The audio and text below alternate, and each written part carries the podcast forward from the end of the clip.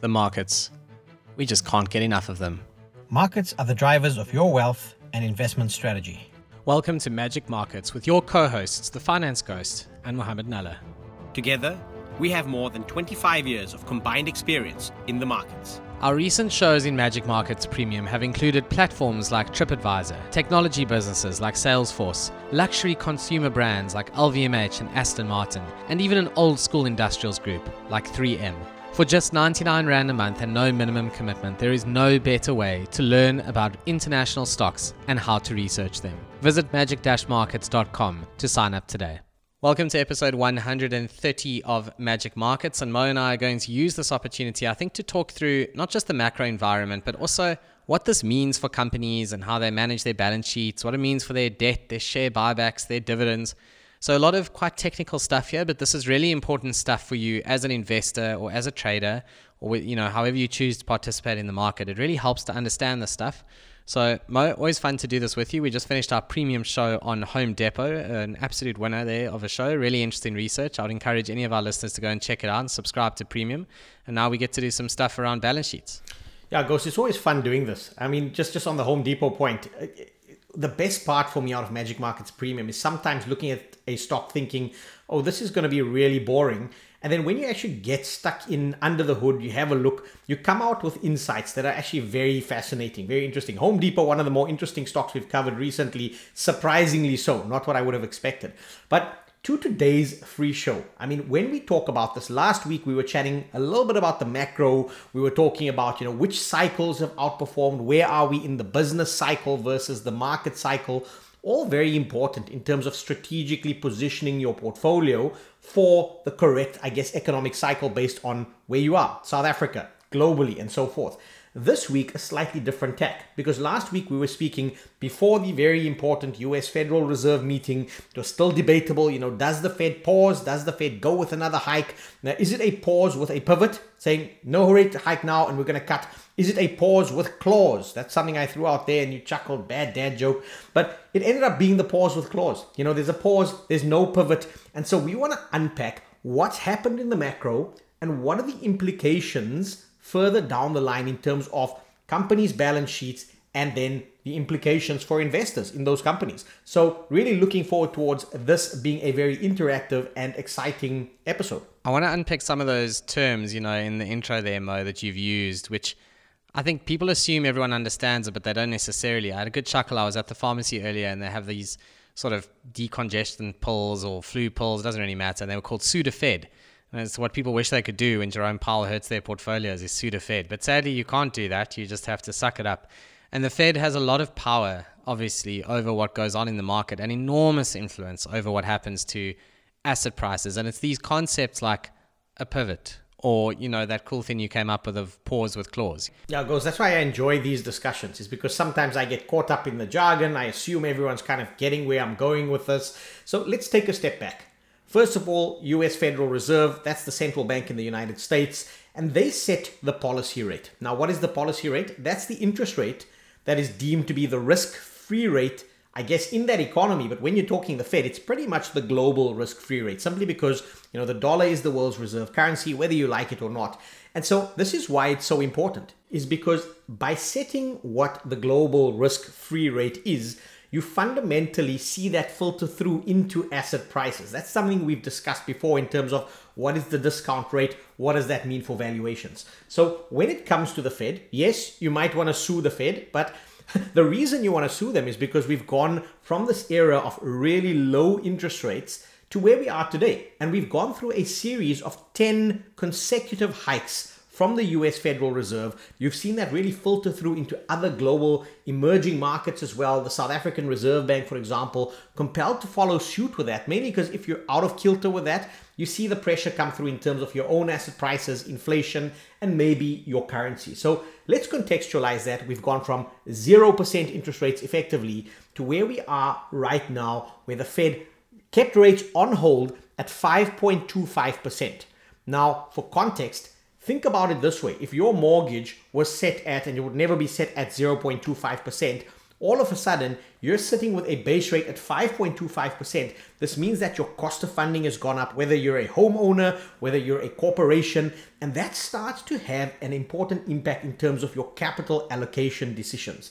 Do you raise debt as, a business? At what price do you raise the debt? Is it now cheaper for you to raise equity? And I think that's some of the nitty gritty that we're going to try and get into in today's show. Yeah, because this is all capital allocation decision, right? I think in the early days of Ghostmail, I wrote about how capital structure is like an ice cream ultimately. You know, you can have some vanilla, you can have some chocolate, you can have some strawberry, and at the end of the day, it's all supported by this cone, which is the profitability. And the way you fund that balance sheet is just a mix of debt and equity and convertibles. And, you know, we've had a bunch of discussions with our friends at Westbrook around how private debt gets, you know, quite juicy in a market like this because the base rate is so much higher. And the reality is that the higher the prevailing interest rates in the market, the worse off you are as an equity investor because at the end of the day, you are sharing the spoils of this treasure hunt with the banks. And if the banks have a higher interest rate, then they are getting a bigger share of the treasure relative to equity holders, which is exactly why you've seen, or not exactly why, but it's certainly one of the reasons why you've seen a lot of equity values come off as interest rates have gotten higher. There's a technical point there around how it affects, you know, the present value of future cash flows, but it's not as simple as that. Yeah, in fact, I just want to interject very quickly because, yes, it's about how the company shares the spoils between shareholders and the banks. But as an investor, and maybe to a lesser degree in South Africa, but they, I know I know there's a, a corporate debt market in South Africa. Globally, there's a much larger corporate debt market, and this starts to become the realm where you get professional money managers. You know, whether that's your asset manager that sells you a fixed income type fund, or whether that's a big pension fund. There's just a difference in terms of where different investors play in terms of that capital stack. So you're not just sharing it with the banks, you might be sharing it with a corporate bondholder, for example, as well. Yeah, absolutely. So any debt provider, and then you get convertible instruments as well. And that's another whole interesting story. So they typically will carry a lower yield, but then they will allow for convertibility into shares either at whatever the prevailing share price is or at a discount. So that's known as mezzanine finance because that kind of sits as the mezzanine floor, you know, between equity and debt at either ends of the spectrum. Very, very interesting. Any kind of convertible instrument would typically sit there. I mean, to give you some idea, you know, senior debt is generally priced at roughly prime. That's sort of the prime lending rate. You know, from to give a South African example, you know, those rates will be called different things in different markets. And then mezzanine debt will often sit at sort of 500 basis points above that when you're lending into sort of private companies, maybe 300 basis points above that in the public space.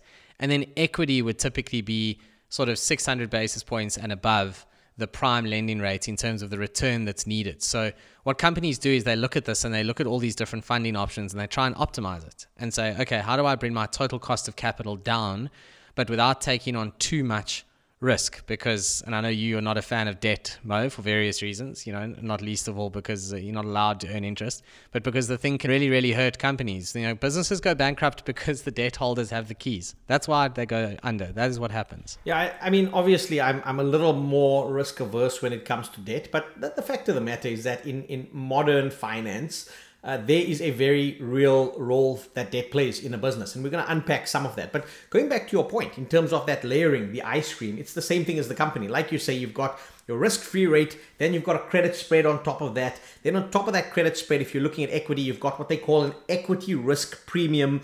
And these all sound like very scary words, but effectively, it's just a spread of return that has to accrue to whoever the holder is of that asset based on the riskiness of the asset. That's really all it should be if we just distilled it down to basic principles. So when you hear things like equity risk premium, it's how much more should I be compensated simply because technically holding equity in a business is riskier than holding debt in a business. Now, where I want to go with this as well, Ghost, because this is going to filter very nicely into a balance sheet discussion when it comes to companies, is that a company, a business looks at their weighted average cost of capital.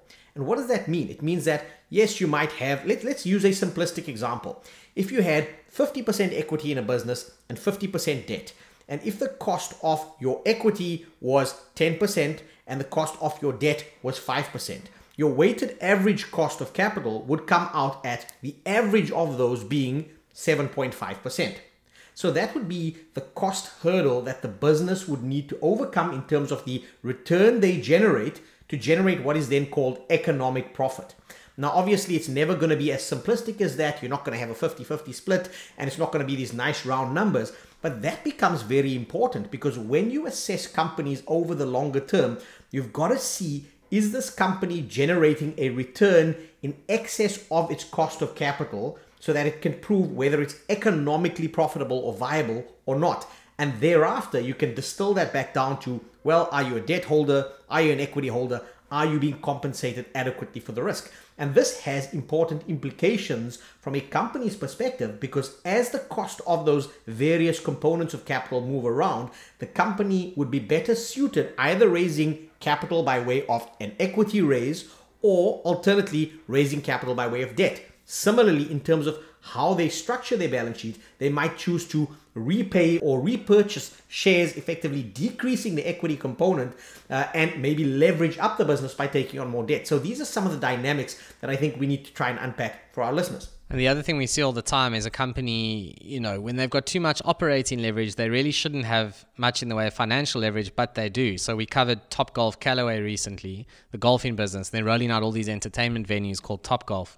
So the problem there is they've got lots of operating leverage in that model. I mean, it's entertainment venues, it's golf, which is very seasonal.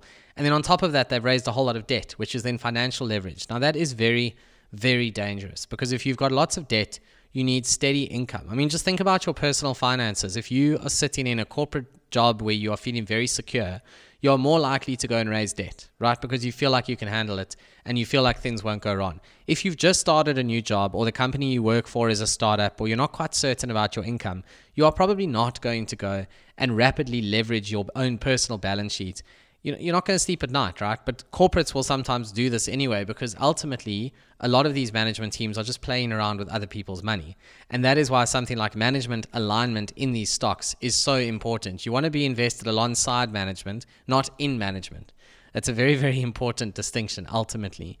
At the same time, a lazy balance sheet is also a problem. So you cannot have a scenario where you know you've got a retailer with highly dependable cash flows every single year and there's no effort to use debt that management team is getting a free ride. They are making their lives far too easy by having absolutely no debt. And what you often find in those organizations is they are very, very fat in operating expenses because they're not under pressure to actually do a proper job of managing the business. Then something goes wrong, either in the business model or the economic situation, and suddenly that fat sort of operating expense base becomes a huge issue and they do poorly anyway, even though they didn't have any debt. So, you know, a little bit of debt focuses the mind in some of these corporates. And uh, there's a lot of theory around that. So you've got to be careful of a lazy balance sheet and a balance sheet that is just too hot in terms of leverage. I think that is such a critical point, right? Because a little bit of debt keeps everyone honest. You know, you, you've got to make sure that there is a little bit of a fire under management's proverbial behind in order to keep them honest, keep them focused on running the business. But we're also seeing another form of pressure that comes through, and it's not just on the debt side. When you have these lazy balance sheets, you certainly start to see some activist shareholders come through saying, hey, you're sitting on too much capital. So, what are you going to do with the capital? Are you going to deploy that into new businesses, grow the business organically? Or if not, and this happens to be the case in many instances, if not, they start coming under pressure from their shareholders at various, you know, again, uh, earnings season, at AGMs, at meetings with their shareholders. They come under pressure as the shareholders say, well, actually, if you're just sitting on this capital, if you're not actually deploying it, you've got to return that capital to me as the shareholder because I can deploy that capital. I can generate a superior return on my investment. And do you do that by way of share repurchases? Do you do that by way of dividends? There's some complexities today, but in the US, we've seen this massive push towards share repurchases. And, and a lot of the rationale behind that is because, yes, there are some preferential tax treatments thereof, but also bear in mind there's this massive overhang of executive compensation. One of your bugbears, Ghost, where Executives are remunerated with shares, and in order to offset some of that, the company then also has a share repurchase program that helps neutralize all of that issuance that comes through in the market. Yeah, it's probably a topic for another podcast entirely. So we've taken some feedback on board from listeners about how they're struggling these days to get through the full podcasts, you know, because life is so busy and everyone's back at work. So we're starting to keep these a little bit shorter, you might notice as listeners. So maybe we need to do another full show on, you know, buybacks and dividends. It'd be good to hear from our listeners if there's appetite for that, and then we'll absolutely do it. But Mo, you're right. You know, at the end of the day, those buybacks in the US are used in the wrong way. They're used a lot better in South Africa.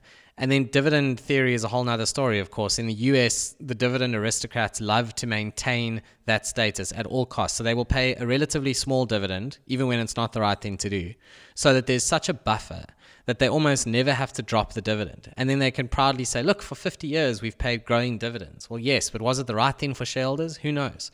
So there's a lot of signaling to the market. There's a lot of you know, institutional mindset that impacts this. You know, they want the dividend to go up every year because that's what institutions want, and management teams are terrified that if they cut the divvy, even if it's the right thing to do, pension funds will head for the exit and the share price will get smashed and they'll look like idiots anyway, even if long term it might be the right decision. So, an enormous amount of behavioral finance comes into these capital structure decisions. But ultimately, this is where value is lost or created for shareholders. Yes, on the income statement as well, for sure, but very much so in the capital structure.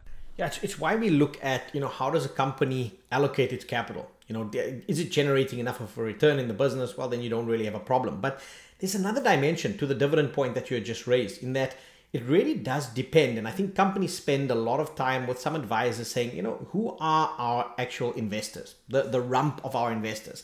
Are they investors who like a steady dividend yield? On the actual share price. Because then, as the share price bounces around, some companies try and anchor to a stable dividend yield.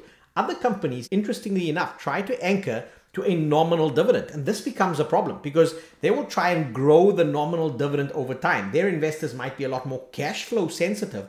And in those instances, you see the dividend yield being a lot more volatile because then it starts to track movements in the share price. You also see the dividend payout ratio being a lot more volatile. Now, why is this important? Circling this all the way back to the cost of capital is bear in mind if you are targeting a nominal dividend and your share price collapses and you still continue to increase your dividend or even maintain that dividend, all of a sudden the dividend yield spikes from what it was to a much higher level. And so the implied cost of your equity component in your overall weighted average cost of capital, the concept we discussed up front, balloons out of size. So keep an eye out on those dynamics as well, simply because you know capital allocation decisions by management by a company whether that's strategic and over the longer term those have ramifications in terms of what the company is likely to do in terms of where they raise capital what that means in terms of their cost of capital and then the hurdle rate that they've created for themselves in order to be economically profitable and it all goes back to the Fed, Mo, as you mentioned right up front. At the end of the day, the level of prevailing rates in the market drives the capital structure to a very large extent. And that's why macroeconomics and what we see on company balance sheets are inextricably tied. It's, of course, what makes the market so incredibly interesting. And Mo, with the importance of central banks, I think it's also useful to understand that they don't always act in exactly the same way. Yes, the you know the leading central banks like the Fed certainly influence the policy of a lot of central banks elsewhere in the world, but a business in Europe doesn't necessarily have exactly the same sort of cost of debt profile as one in the US at the moment because the ECB and the Fed are not the same. Yeah, Ghost. I mean, that, that's fantastic. I think we're almost planting the seed for a podcast discussion on another day because I want to almost land on this point. Is yes, the Fed moves. Maybe I oversimplified it. It's the global risk free rate. That's the US dollar Fed funds rate.